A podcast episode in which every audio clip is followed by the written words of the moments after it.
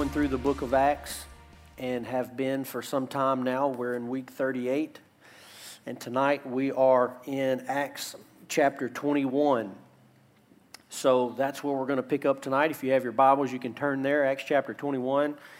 And uh, they're going to also put it on the screen for you.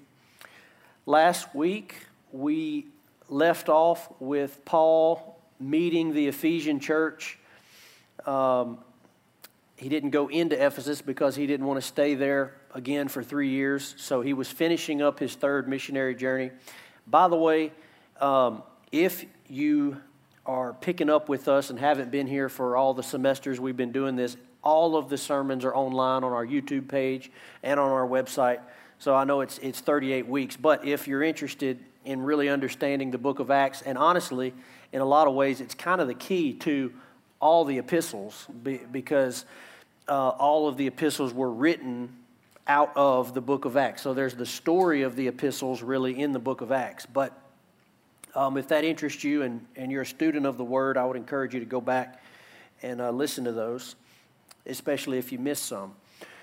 Acts chapter 21, verse 1 is where we're going to pick up. And again, Paul was leaving the Ephesian elders, and now he's headed across the Mediterranean Sea back to Jerusalem and he's going to be finishing up his third missionary journey uh, tonight. So, Acts chapter 21, verse 1 And when we had parted from them, being the Ephesian elders, and set sail, we came by a straight course to. So, instead of looking at the scripture, I'm going to read the scripture, but let's put up the map of the third missionary journey. And that way, you guys will be able to kind of see as we're, as we're reading, uh, you'll be able to see what, what is being uh, talked about here. So uh, it says, And when we had parted from them and set sail, so now we're at the bottom part of that map and we're headed towards Syria, which is off to the right hand side in that tan area. That's where Jerusalem is. Um, we came by a straight course to Kos, and the next day to Rhodes, and from there Patara. And having found a ship crossing to Phoenicia, we went aboard and set sail. And when we had come in sight of Cyprus, leaving it on the left. So they sailed sort of south of it. Leaving it on the left, we sailed to Syria and landed at Tyre. For there, the ship was to unload its cargo. And having sought out the disciples, we stayed there for seven days. And through the Spirit, they were telling Paul not to go on to Jerusalem. Now, so that this basically finishes up the, the missionary journey, but they didn't arrive right at Jerusalem. They arrived a few cities north, which was at Tyre, and they were going to work their way down the coast until he got to Jerusalem. But this is now the second time, because you'll remember last week the Ephesian elders, um, when Paul was seeing the Ephesian elders, they also talked about and discussed this possibility that he was going to be going to Jerusalem and that he was going to suffer a lot of things there. He was going to experience a lot of persecution there. So now this is the second time that this sort of conversation is happening. So notice what it says, verse 4, and, and we're going to dive into this a little bit further later in the sermon. But it says, uh, they sought out the disciples at Tyre. Now, we might would say, we might could ask, why are there disciples at Tyre? Are these people that, you know, because we have a church in Jerusalem and we have a church at Antioch, which are all in that area, but you know we don't necessarily have a record of a church being planted at Tyre in the book of Acts. But what we do have is we have the persecution that happened in Jerusalem, and all the believers sort of spread out to all the surrounding areas from Jerusalem. So we can presume that that's why there are believers in Tyre, is from that original persecution that happened in Acts 2, Acts 3, uh, when the church was being sort of persecuted and spread out from there. So they stopped there to see some disciples, and while they were there, it says, through the Spirit, they were telling Paul not to go on to Jerusalem, which this is interesting because Paul has the Spirit in him, and in the Holy Spirit, at least they think the Holy Spirit in them is saying, don't go to Jerusalem, and the Holy Spirit in Paul is saying, go to Jerusalem. Well, how many know the Holy Spirit doesn't contradict himself? So we're going to get into that a little bit further as we go along, but let's keep going in verse 5. It says, And when our days there were ended in Tyre, we departed and went on our journey, and they all with wives and children accompanied us until we were outside the city, and kneeling down on the beach, we prayed and said farewell to one another.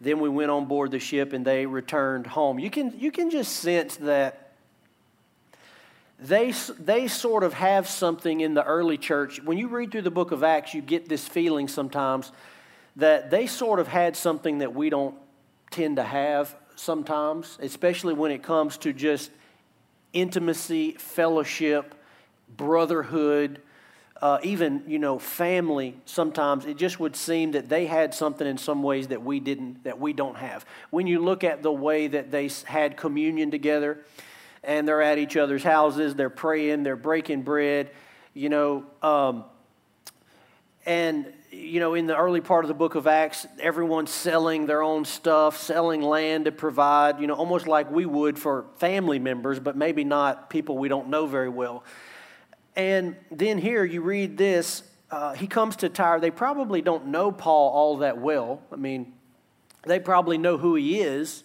but he's only been there for seven days. And yet, this is the scene that we see when he's leaving. When we departed, went on our journey, they all, with wives, children, they all accompanied us uh, until we were outside the city. Now they're at the beach where the boat is. It says, and kneeling down on the beach, we prayed and said farewell to one another. Then we went on board the ship and they returned home. So there's just such a close knit, you know, heart there. And you could tell just how grateful and thankful they were for Paul stopping there to encourage them. I think one of the reasons why the early church was so close and so tight knit, quite frankly, was because of persecution. And, and persecution has a way of doing that. You know, when, when it when the, the world is against you and persecuting you and you just sort of cling to each other you cling to god you cling to each other because you know we're all we have. And in sort of like our country where the persecution is not to that level uh, you don't necessarily have that. Like people could sort and, and sometimes you could get the idea that people could sort of take the church or leave the church you know and well, we go to church a little bit here and there, and then if not, we live our normal life and things are and things are fine. But the reason they're so passionate and and so intertwined in this and with each other is because this is all they have. They're, this is their hope. This is their everything. They're clinging to this. Uh, they're clinging to each other. And whenever Paul shows up to encourage them, they're just so grateful, so thankful for someone like him that would risk his life, you know, take the time to invest into them. They're so grateful and so thankful. And you can see that in the way they reacted when he was leaving. Verse 7 When we had finished the voyage from Tyre, we arrived at Ptolemais, and we greeted the brothers and stayed with them for one day. On the next day, we departed and came to Caesarea. So they're just sort of working their way down the coast real, real slowly on their way to Jerusalem. The next day we departed and came to Caesarea, and we entered the house of Philip the evangelist. Well, we met Philip way early on in the book of Acts. So now we're, we're getting sort of a follow up story to Philip and what he's been doing this whole time, you know. And so you'll remember Philip from the early part of the book of Acts, but here they're now in his home in Caesarea. Uh, Philip the evangelist, who was one of the seven, one of the seven being those that were designated to serve the widows in the early part of the book of Acts. He was one of the seven and stayed with him. He had four unmarried daughters who prophesied. While we were staying for many days, a prophet named Agabus came down from Judea. And coming to us, he took Paul's belt and bound his own feet and hands and said, Thus says the Holy Spirit, this is how the Jews at Jerusalem will bind the man who owns this belt and deliver him into the hands of the Gentiles. When we heard this, we and the people were urged, uh, we and the people there urged him not to go up to Jerusalem. Then Paul answered, What are you doing, weeping and breaking my heart? For I am ready not only to be imprisoned, but even to die in Jerusalem for the name of the Lord Jesus. And since he would not be persuaded, we ceased and said, Let the will of the Lord be done. Now, let's take time to dive into this because this makes the third time where there's a conversation about whether or not he should go to Jerusalem. Okay? And just, I, I, I can't catch everybody up for those that haven't been here, but this, just keep in mind, this is the third missionary journey. All right, he's been on this missionary journey for probably four, maybe approaching five years because he was in Ephesus alone for three years.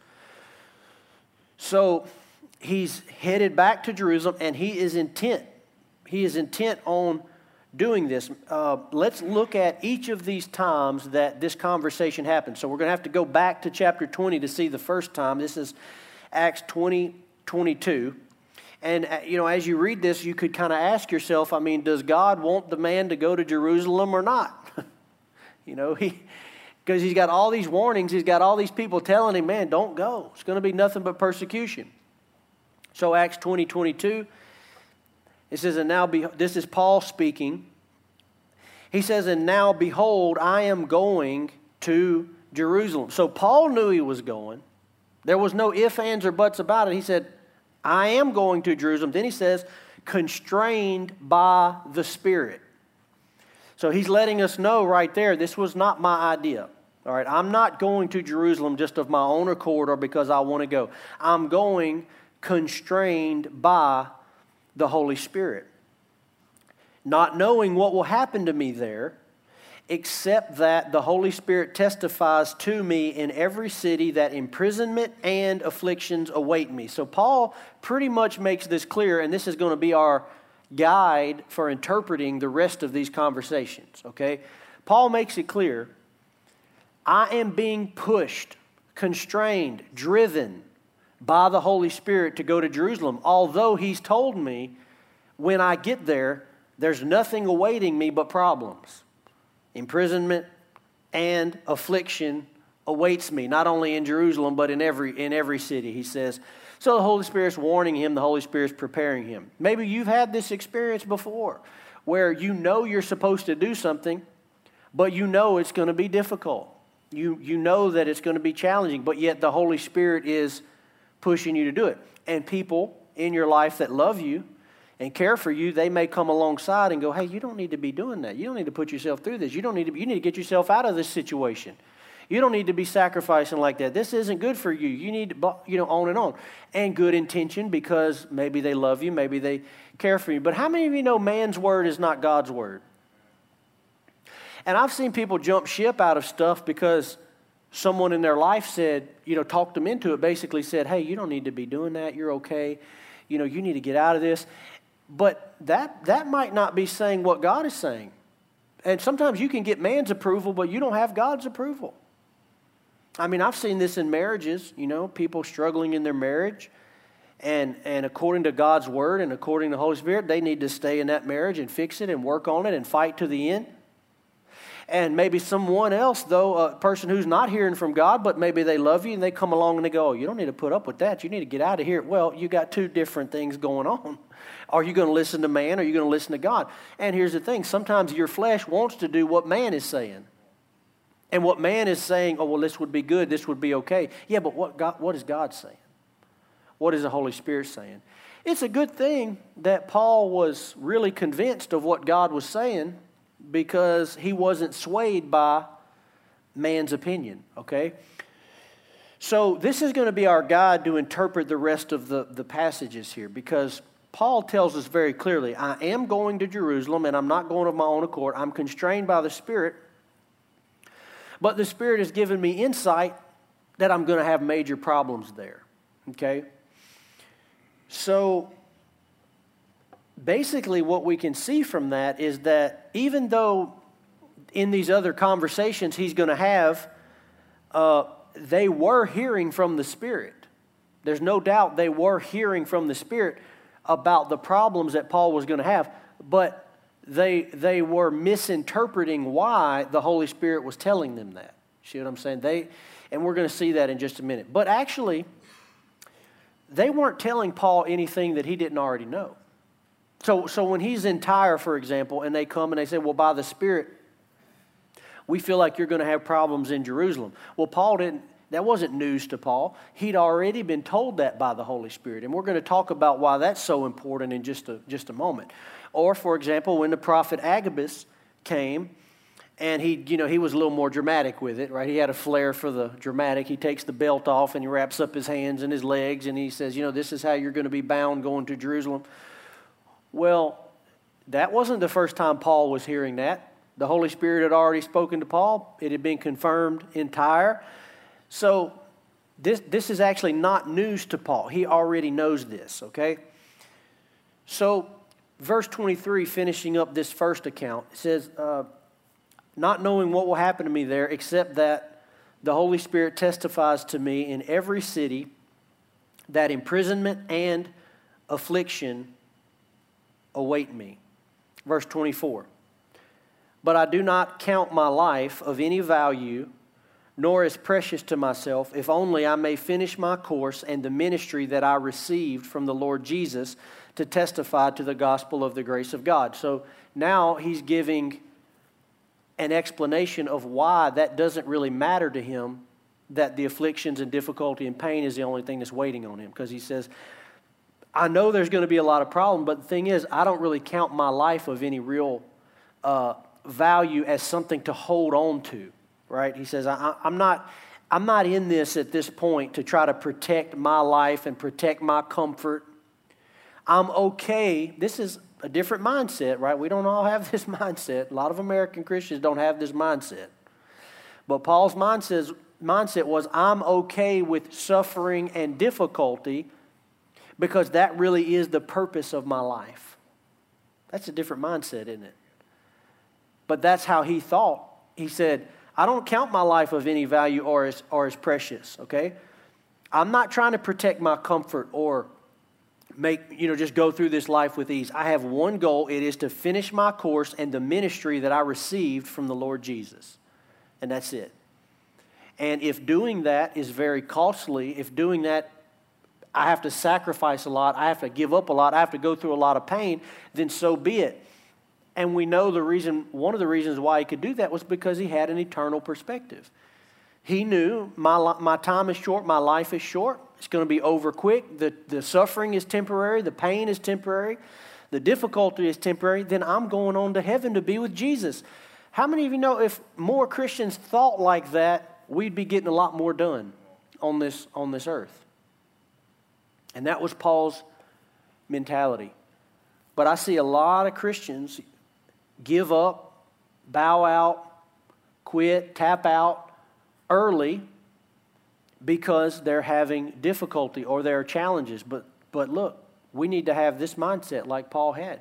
My life, I don't count my life of any value, or my comfort of any value, or my ease of any value if only I may finish my course and the ministry that I received from the Lord Jesus. Amen? amen. Okay. It's easy to say amen. It's a whole other thing to go outside and walk it out and live it, right? now, let's go to the second time. Acts chapter 21, verse 4.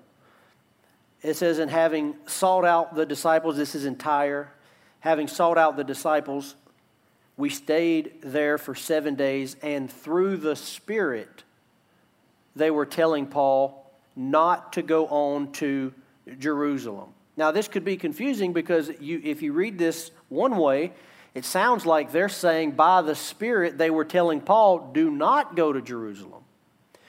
But really, what it, if we use the first scripture to interpret this, which is clearer, by the way, because it has more information, and that's a, that's a principle of biblical interpretation is always use the clear to interpret the unclear, not the other way around, which is what some people do. But we already have a really clear picture from what we just read of what's going on. So we use that to interpret this. So what's being said is by the Spirit, they sensed that Paul was going to have trouble in Jerusalem. And they were correct. But what, where they were wrong was that that didn't mean that they were supposed to tell Paul not to go to Jerusalem. We already know Paul was supposed to go to Jerusalem. But they were sensing in their spirit he's going to have major problems. But look at what it says. And through the Spirit, they were telling Paul not to go on to Jerusalem because they equated you're going to have difficulty paying there, so don't go. But guess what? They were wrong. They were wrong. And they were wrong because they loved Paul, right? They wanted what was best for Paul, but they were telling him not to do something that actually was in God's will for him to do. And I'm going to just tell you, I've been in a lot of situations in my life where very well meaning people have told me to do things and given me advice to do things that may actually not have been in God's will for me to do. Because if you're looking for it, you can usually find somebody that will agree with you and tell you to do whatever you want to do. I mean, usually you can find somebody to agree with you and go, "Oh yeah, you should do that. Go go on and do that." There's a story. I don't know if I don't remember if it's Kings or Chronicles where there was one king. Uh, and uh, man, I'm, I'm it's slipping my mind all the names of the kings and the prophets and everybody that was there. So I'll just tell you the story. I don't remember all the names, but there was one king, and and uh, he had a prophet in prison. And the reason he was in prison was because he all that prophet always spoke the truth, but he never liked what he had to say. So he put him in prison because he didn't want to hear what he had to say anymore. And he had about you know, 15 or 20 other prophets around him, and they were all prophesying good, all what he wanted to hear, telling him what he wanted to hear. And what he wanted to do was he wanted to go up in war against another nation, and all these prophets were around him. And I say, you know, prophets, they were all around him, and they were saying, Oh, yeah, go up, God is with you. And they were kind of like, Agabus, even though Agabus was a, a, godly man, they were real dramatic. You know, they made some horns out of iron and they're saying, you know, you're going to gore the enemy like this, you know, and they're speaking on behalf of the Lord. And then there was another king with him and he said, you know, about these guys. Around. He said, let's go get that one guy out of prison and see what he has to say. And the king said, No, I don't want to get him. I don't, he don't ever have anything good to say. I don't want to hear what he has to say. It's always negative. He said, Well, let's just get him anyway.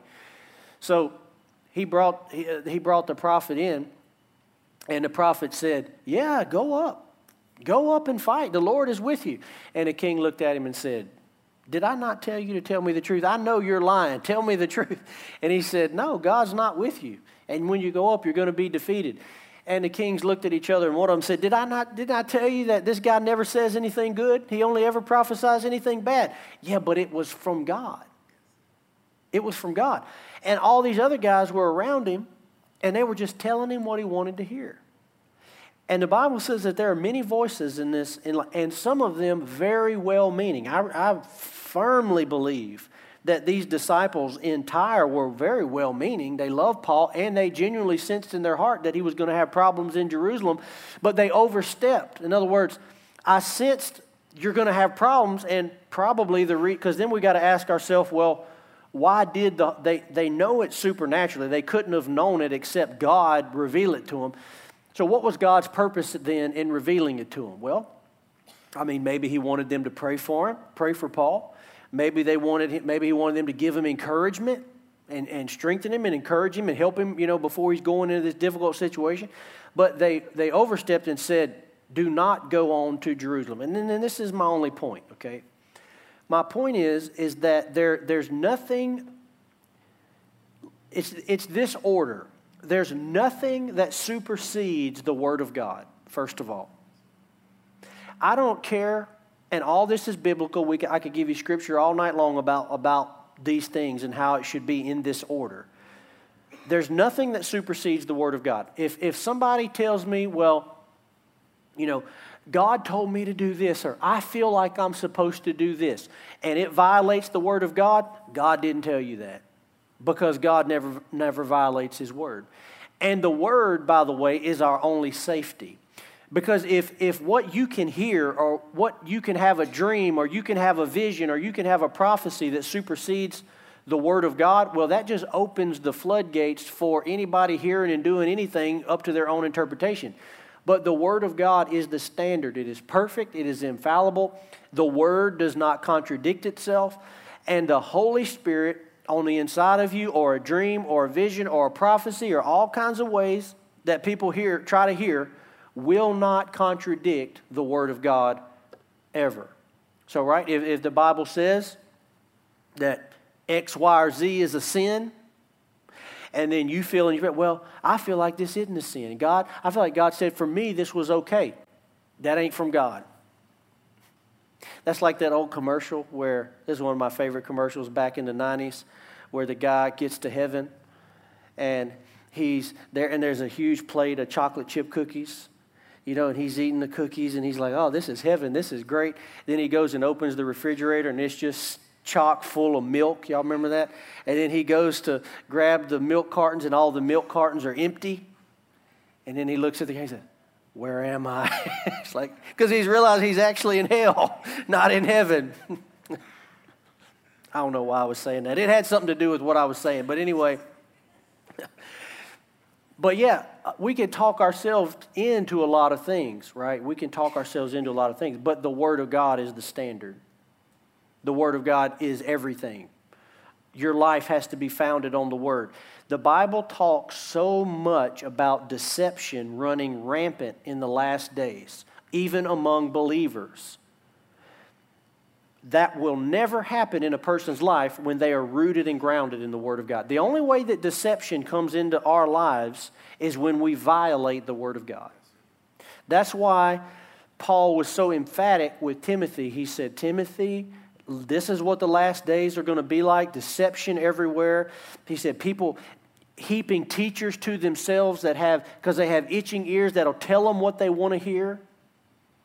See, and that's the sin nature part of us we, we, we want, sometimes we want to hear certain things. We, we would like to hear confirmation that it would be okay to do this or okay to live this way or okay to quit doing this. But God will never violate His word, number one. Okay, number two, the Holy Spirit on the inside of you. Okay, the Holy Spirit on the inside of you. You have the Holy Spirit on the inside of you and the Bible says it uh, this way. For example, in the book of Acts, it says, Well, we were praying, and it seemed good to us and to the Holy Spirit. What's what, what are they saying when they say that? They're saying, Well, in my spirit, it seemed like this was right. Okay? And there have been other times where maybe you felt like something wasn't right, right? You knew I shouldn't do that. And you knew it in here, you knew it in your spirit. So these things need to agree. For example, if we go to Paul, what's going on here? Well, in his spirit, he knows from God that he's supposed to go to Jerusalem, but he's going to have problems. Now he gets to Tyre, and he's got another group of believers telling him, hey, you're going to have problems in Jerusalem, and you shouldn't go. And in his spirit, he knows that's not right. I know that I'm going to have problems, but that doesn't mean I'm not supposed to go. So what does he do? He follows his own spirit. And this is another fundamental part of being a believer and how to hear from God is the word of God is our standard, but number 2, our own spirit is going to help us know what's right and what's what's wrong. And you never violate your spirit just because somebody else is telling you that you ought to do something. You don't violate your spirit. If you if you feel like this is right and I should do this, Okay? Now, if they come to you with the word of God, that's different. But you don't just listen to what somebody else is saying. Look, like, like for example, uh, many, many times in my life, many times in my life, because I've been, in, you know, in ministry in different churches, you know, people will come and they'll say, oh, well, I think you ought to do this, or I think the church ought to do this, or wh- whatever, on and on. And sometimes I wanted to jokingly say, well, I wonder why he didn't tell me then. What's he doing telling you? I pray all the time about what we're supposed to be doing. I seek the Lord about what we're supposed to be doing. I'm asking him. So I wonder why it is when I was asking him, he thought he should go tell you. That's weird. Why didn't you just tell me? Anyway, that's another thing. But that can happen with people, right? People come into your life. Maybe you have people really opinionated in your life, and they tell you, I think you ought to be doing this. And you go, Well, I wonder why God didn't tell me that. I was asking him. He could have told me. But that's kind of what's going on here. Paul knows in his heart what he's supposed to do, but he gets something contrary to that from people that love him. All right, and this is a situation that you're going to find yourself in all the time as a believer. But guess what? You're not accountable to them. You're not accountable to them. They're not your God. Uh, some of you, when you first became a Christian, um, maybe you had people in your family that were like, Why are you doing that? You shouldn't be doing that. Or, or, I know I've talked to people all the time that came out of a denominational type background, like came out of a Catholic church or Baptist church or something like that, and they had people in their family like, "Why are you going to that church over there? You, you, you grew, you grew up this denomination. You know, why are you going there?" And they don't understand it. Yeah, but you got to do what the Holy Spirit is leading you to do because you're not accountable to them. You're accountable to God, right? and they need to make their decisions, and you need to make yours, and both will answer to God for the decisions that we make. So, Paul is confident in his spirit about what he's supposed to do. And really, I think the point of the Holy Spirit um, telling these other believers is one, to give Paul confirmation. And this is another thing about hearing from God.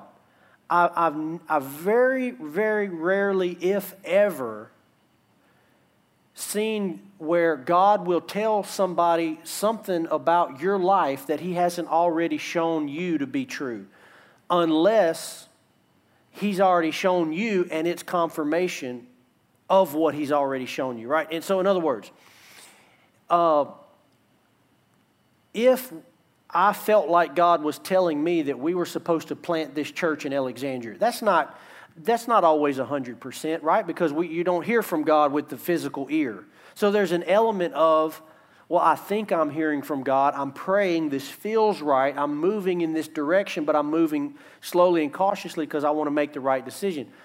Well, then maybe God sends you somebody confirmation to say, hey, you know, I was praying and feel like you're really supposed to do this. Well, boom, that's confirmation with what God's already God's already shown me. So those things are in alignment. But very rarely have I ever seen where just out of the blue somebody comes up and says, "Hey, I think you're supposed to go off to you know Africa and do this." And I'm like, "What? God has never shown me that. Never told me that. I've never heard that. I've never really seen where that's from God." Now I've seen a lot of stuff like that go on, but I've never seen that where that was actually from, from God. Usually, when God has someone else to come into your life to, to tell you something, it's already confirmation of what you were feeling in here. Unless you're just so totally out of tune, so totally out of touch with, with the Spirit in your life. But usually what they're telling you will confirm in here. Even if it's something you've not necessarily heard before, when they say it, you'll know in here man, that, that bears witness with my spirit. That feels right.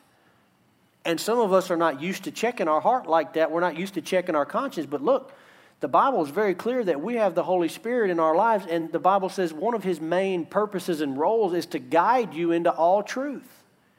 It even says he'll show you the future. So I look for and depend and ask constantly for direction from the Holy Spirit. In our church, we endeavor not to make any moves until we hear from the Holy Spirit. We don't build nothing, do nothing, start nothing because people want to do it, don't want to do it, none of that. We want to know what the Holy Spirit says. Is this right? Is this in line with His will? That's what we want to know. And we pray until we get that and until we know that. So Paul already knew he was supposed to go to Jerusalem and he already knew he was going to have persecution there. So these believers in Tyre are bringing confirmation to part of that, but then they're wrong about the other part because they're telling him not to go. Okay, so let's go to the third time. This is Acts 21:10.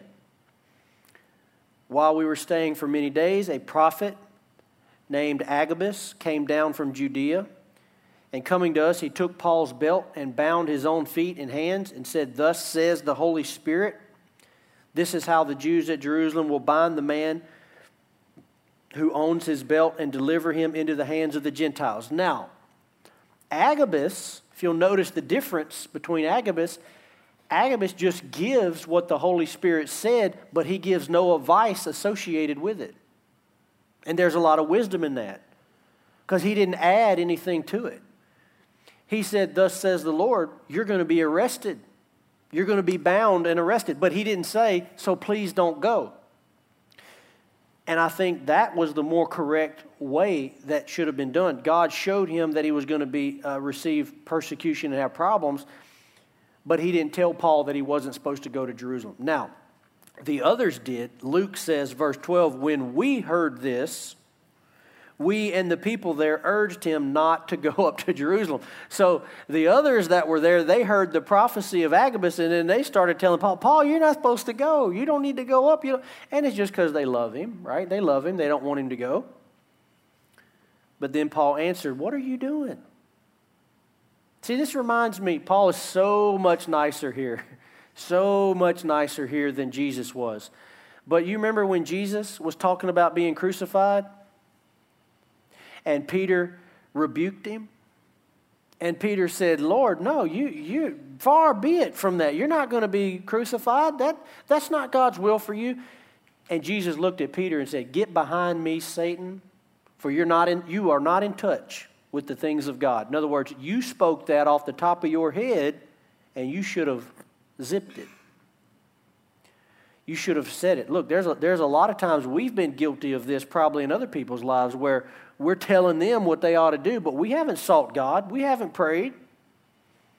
I mean, I, will be honest with you, I've, I've had those conversations with people in our, in, in our church through the years or in churches through the year. People go, Well, I think we ought to do this. And I ask them, Have you prayed about that? Well, no, I mean, I just, I just thought it would be a good idea. Well, don't, because I'm praying every day about it. And we, we need to know we need to know what God is saying, not just what you think is a good idea. And this would be, a, this would be wisdom for all of us before we open our mouth and give our opinion to anybody. We really need to know. Because sometimes people take our opinion, our advice, and they act on it, and it might not be in tune with what God is saying. So they, they so in, in Jesus' case with Peter, Peter started doing this, and Jesus turned and said, Get thee behind me, Satan, for you, you are not in touch with the things of God and what's going on. You're just speaking out of your head, out of your flesh. In other words, you're just flapping, flapping those jaws. Paul is not as strong or confrontational with it here, but when everybody starts saying, he said, uh, verse 12, when we heard this, we and the people there urged him not to go up to Jerusalem. Then Paul said, What are you doing, weeping and breaking my heart? For I am ready not only to be imprisoned, but even to die in Jerusalem for the name of the Lord Jesus. And since he would not be persuaded, we ceased and said, Let the will of the Lord be done. This actually could have been, this, this could have been dangerous. Like if Paul, because there's that, now Paul seems very, very convinced and, and fully persuaded. But imagine someone who's struggling with this. Like even Jesus in the garden, right? Je- Jesus in the garden. You remember he's praying about what he's got to do. And he's praying to the Lord and he says, I really want this cup to pass from me. I'm really, I really don't want to do this. If there's a way for this cup to pass, Lord, let it be, but not my will, but your will be done. So you can imagine if someone's kind of teetering on that edge, they know what they need to do, but they don't want to do it and then people are around them encouraging them oh come on don't do this. Here's why. And they're talking it in. You could you could persuade somebody to go the wrong direction that's not even in line with the will of god. And that's kind of what paul is saying. He says what are you doing? You're weeping. You're breaking my heart. I'm fully persuaded about what i need to do but now y'all are y'all are almost persuading me to do something different. But he reaffirms and he says for i am ready not only to be imprisoned but also even to die in Jerusalem for the name of the Lord. And since since we uh, since he would not be persuaded, we ceased and said, "Let the will of the Lord be done." How do you know that's what should have been said first? Let the will of the Lord be done. And that's what we're supposed to be after. That ought to be what our primary focus is. So, in these other cases, I do think they were hearing from God about the persecution, but then they had the wrong interpretation of what that meant. And in, in some cases, they gave their advice incorrectly of what he should have, what he should have done about it. All right, so also, uh, another way that you can judge things, we talked about judging things by the Word of God, we talked about judging them by uh, the, the Holy Spirit. Another way that it's not the only way, and it, and it can't be taken by itself uh, just alone. But another way that you can judge the will of the Lord is by the fruit that comes out of it. So if, for example, Paul was out of the will of God in going to Jerusalem, then you would expect that there would be no fruit in it, right? He's not operating in the grace of God. He's not under the will of God. He wasn't supposed to go to Jerusalem. So there's not going to be any fruit, as the, the Bible talks about inspecting fruit and going, you know, what is, looking at the fruit of it. So let's look at the fruit of what happened with Paul. Well, first of all, he is arrested in Jerusalem, as the Holy Spirit said that he would be. But through that imprisonment, he meets Felix, he meets Festus, preaches the word of God to them, and eventually he meets Caesar. This doesn't happen in the book of Acts, but it, we know from history that Paul did eventually stand before Caesar to give an account of the cross.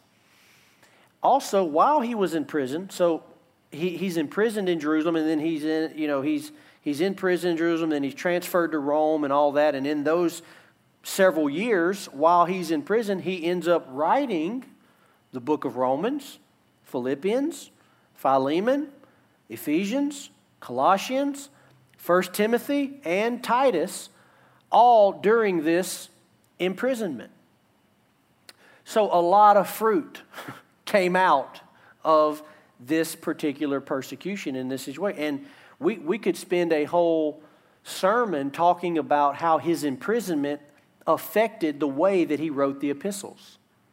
I mean, first of all, just having all of that time in the epistles. But in these epistles that we're talking about, these prison epistles, uh, he speaks about his imprisonment a lot and how it was changing him and how it was challenging him.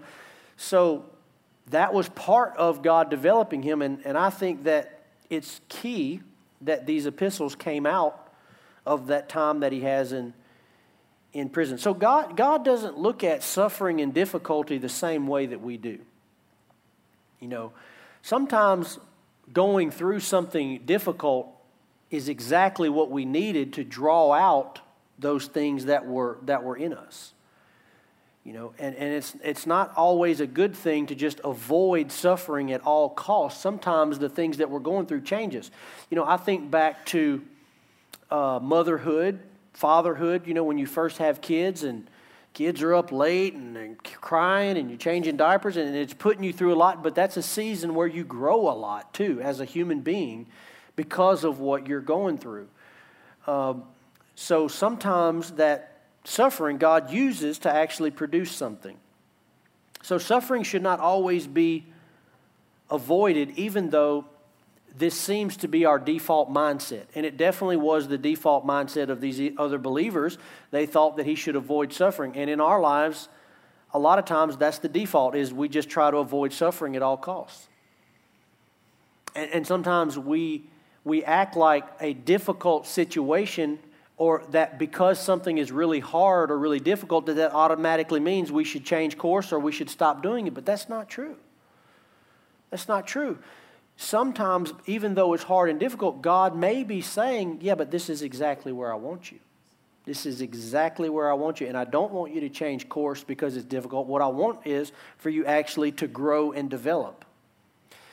And what I've seen happen in my own life many times is that I may be in a situation that I just think is so hard and so difficult, but as I begin to grow as a person and I grow in my maturity and spiritual maturity and character, eventually the circumstances never changed, but I changed, so now I don't find that circumstance that difficult anymore. And I remember when I first started pastoring the church, there were certain things that I just thought were so difficult and so hard, and things I just thought might might kill me if it didn't change. Well, then I just had to grow, and now those things don't even bother me. It's like if you go to the gym and you get under, you know, 50 pounds and you think, oh, it's just the heaviest thing ever, but you keep working out. Eventually, 50 pounds might, you might go in there and be like, that's, that's nothing. I could, live, I could, that's no problem.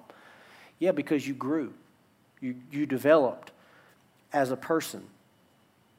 It'd be good for us to remember that too for those that are raising kids because that's, that's true too. That's how they develop and how they grow as well. So sometimes it is required suffering is required to accomplish something that God wants to do. It seems like God knew all along that this was going to be the path for Paul.